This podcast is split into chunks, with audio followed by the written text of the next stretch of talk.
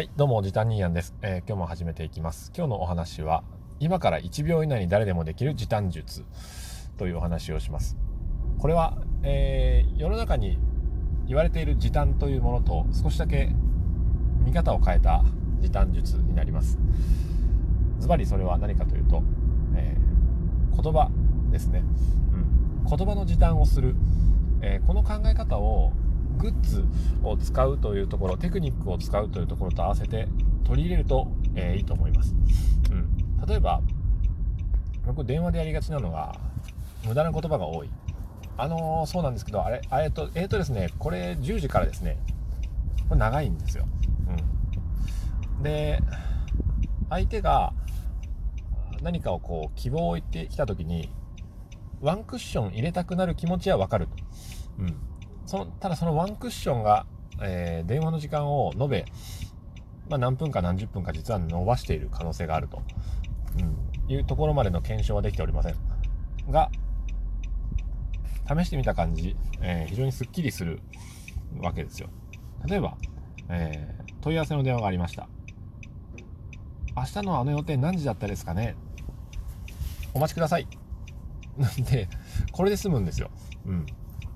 例えば、明日のあの予定何何時だったですかねえっ、ー、と、あの予定ですね。えっ、ー、とですね、だとちょっと、間延びしてしまう。うん。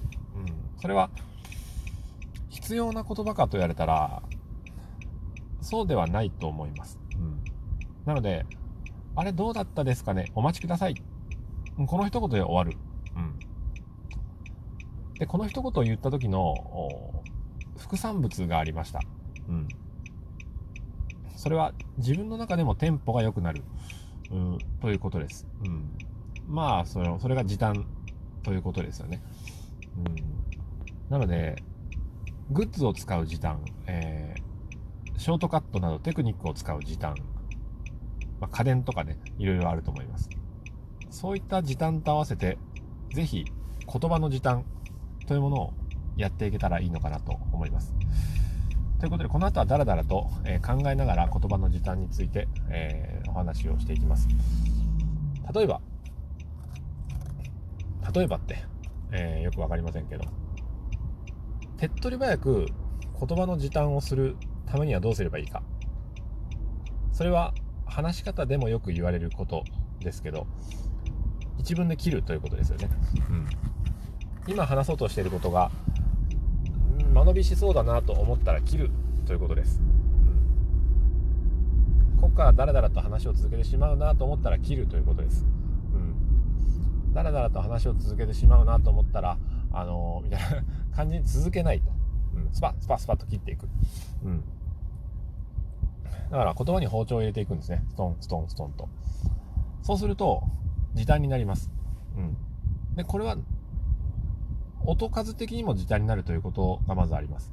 それに加えて、自分の思考がテンポよく進むという意味で、時短モードに変わるという面もあります。多分、これは体感です。うん、まあだから、なんでしょうね。やっぱダラダラっとこう、あのですね、これですね、とかって話してるよりは、はい、お待ちください。